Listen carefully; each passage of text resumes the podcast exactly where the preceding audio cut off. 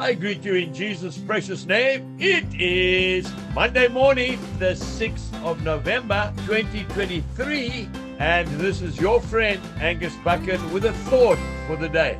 We start off in the book of Isaiah, chapter 2 and verse 5. O house of Jacob, come and let us walk in the light of the Lord.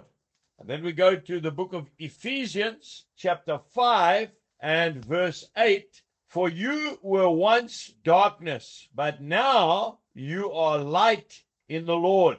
Walk as children of light. There are no secrets in the kingdom of God. You and I need to walk in the light with each other. We need to be transparent, no hidden agendas, no dark areas. You know, if you look at Numbers chapter 32 and verse 23, the word of God says, Be sure your sin will find you out. When we become Christians, there are no more secrets. We walk in the light, and that gives us freedom. I remember many years ago having the privilege, I was preaching in New Zealand, and the Maori people, what beautiful, gentle folk they are, really, until they get on the rugby field. but beautiful people. And they invited me to one of their traditional meeting places called a marae. It's made out of wood in an A-frame shape. Beautiful place.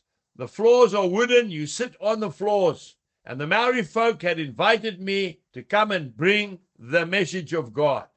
It was a great honor for me. As I walked in, I took off my jacket because I cannot preach when I'm wearing a jacket. I always feel constricted. And as I took my jacket off and put it down, they looked at me with a big smile on their face. And I didn't realize what I'd done.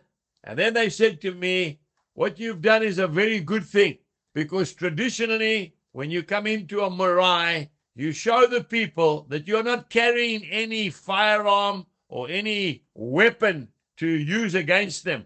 You take your jacket off and you show them that you've got nothing to hide. Today, you and I, let's walk in the light and let's not have any secrets. Let people see that we are children of the light, servants of the Lord Jesus Christ. Have a wonderful day. Jesus bless you and goodbye.